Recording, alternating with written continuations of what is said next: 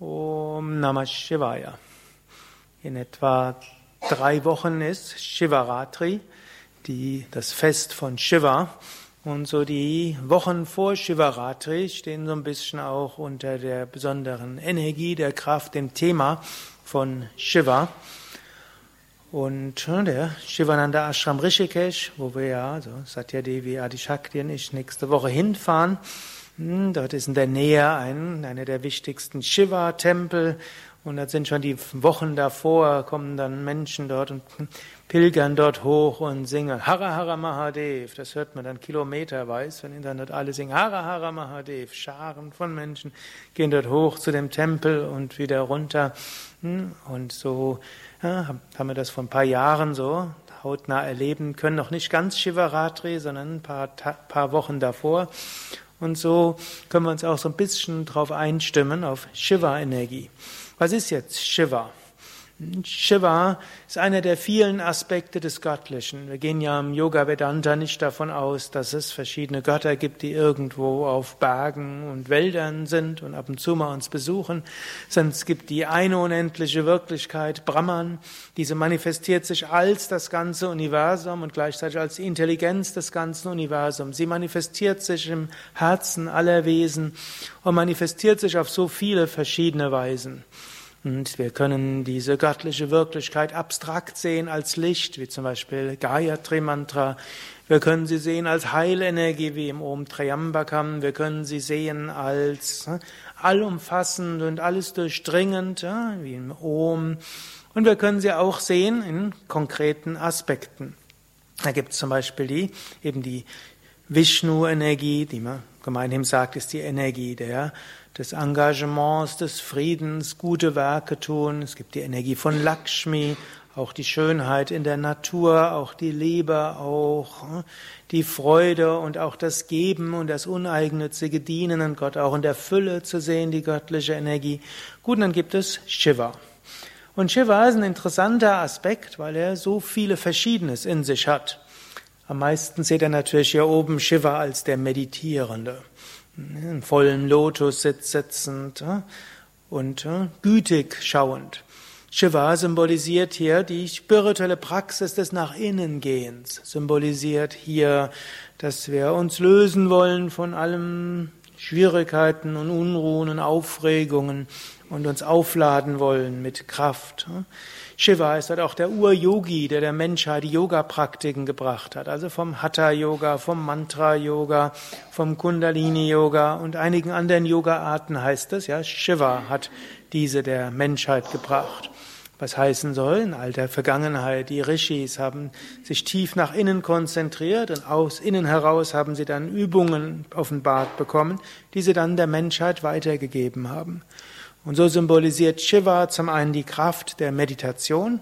Und so könnt ihr das vielleicht zum Anlass nehmen, vielleicht die nächsten drei, vier Wochen die Meditation etwas zu vertiefen. Sei es, dass ihr euch ein bisschen mehr Zeit dafür nehmt, sei es, dass ihr euch in besonderem Maße, hm, ja, mit besonderer Konzentration die Meditation übt. Also vielleicht mit etwas mehr Bewusstheit noch als bisher. Shiva symbolisiert aber auch Shiva als Shiva Nataraj. Und Nataraj ist der kosmische Tänzer. Und der soll auch heißen, es geht nicht nur darum, auf dem spirituellen Weg nach innen zu gehen, sondern wenn man dann im Inneren Kraft gefunden hat, dann gehen wir in die Welt und mit dem Bewusstsein des Tanzens tun wir alles Mögliche. Man kann sich darüber ärgern, wenn Dinge verschwinden, man kann sich darüber ärgern, wenn Dinge nicht so sind, wie wir sie gerne hätten, oder wir können mit tanzen.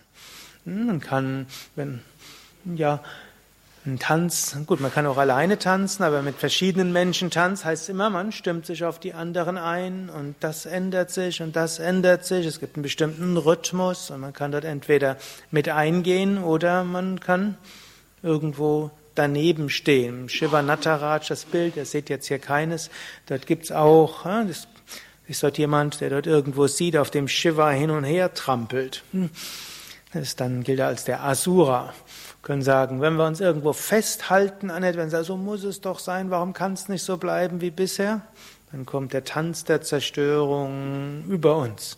Oder wir können mittanzen und Dinge loslassen, uns freuen über anderes und Neues kommt, Altes vergeht und können dann auch meditieren. Aber das Symbol von demjenigen, auf dem Shiva tanzt, muss auch nicht nur sein, dass über ihn getanzt wird, sondern es gibt ja auch das Symbol von Kali, die über Shiva tanzt. Das ist genau das Gleiche. Und ist Kali auch ein weiblicher Aspekt von Shiva.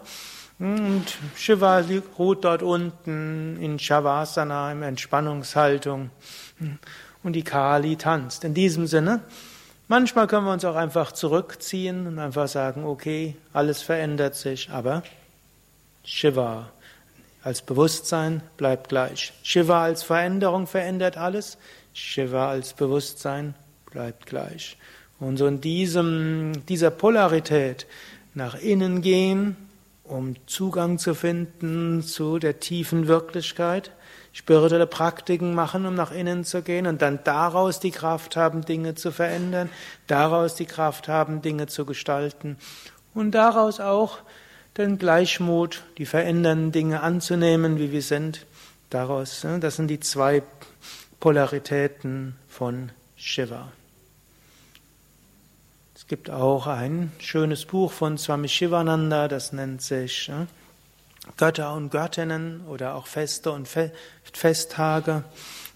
Und dort schreibt er noch mehr über Shiva und über Shivaratrien, was die ganzen Götter zu bedeuten haben, was die Mythen sind. Erzählt auch einige Mythen. Hm, und es gibt natürlich noch ein ganz großes Werk von ihm, Lord Shiva and His Worship. Das gibt es auch im Internet kostenlos als PDF von der Divine Life Society. Und viele Auszüge davon findet ihr auch auf unseren Seiten. Wenn ihr einfach nur auf Shiva geht, auf unseren Yoga Vidya Seiten, findet ihr sehr viel über Shiva und die Bedeutung dieses Aspektes und wie man auch diese Zeit von Shivaratri nutzen kann, in seinen Praktiken tiefer zu kommen. Ariam Tatsat.